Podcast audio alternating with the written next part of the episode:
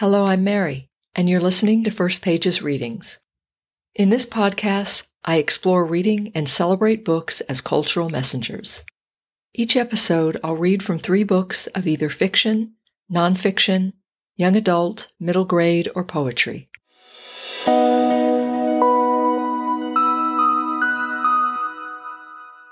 Hello and welcome to First Pages Readings, episode 15, and thanks for joining me. Today I'll be reading from three books of poetry. So let's get started. Today's first book is The Carrying by Ada Limon. I love this book. It speaks to personal wounds and universal healings. It's about what we leave and what can't be left. It's a resting place near a reflective pond. The first page of The Carrying. A name. When Eve walked among the animals and named them, Nightingale, red shouldered hawk, fiddler crab, fallow deer. I wonder if she ever wanted them to speak back, looked into their wide, wonderful eyes and whispered, Name me, name me.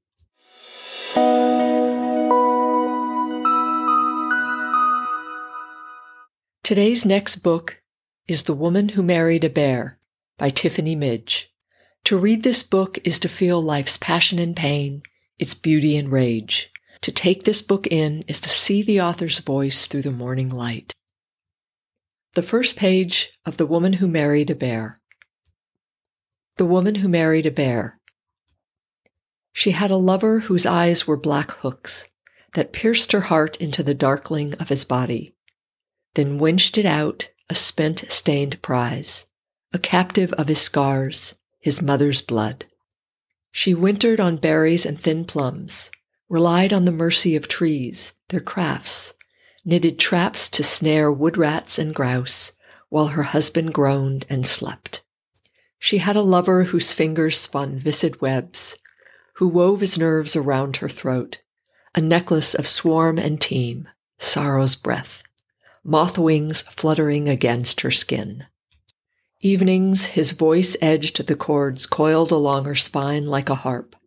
His dreaming hands arranged the dark veil of her hair, quickened into song, each plait a river of sound combed between his claws. She had a lover who spooned her body at night, who drank from the full cups of her breasts, who hungered for her shoulders, her mouth, her belly, who fed on the pounding in her chest.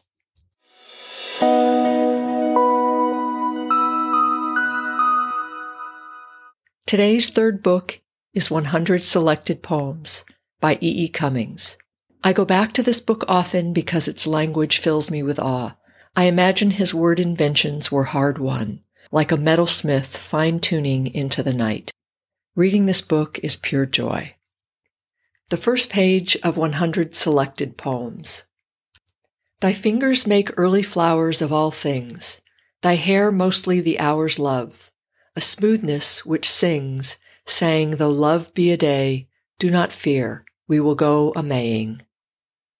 Thy whitest feet crisply are straying, always thy moist eyes are at kisses playing, whose strangeness much says, singing, Though love be a day, for which girl art thou flowers bringing? To be thy lips is a sweet thing and small, Death, thee I call rich beyond wishing, if this thou catch, else missing. Though love be a day and life be nothing, it shall not stop kissing.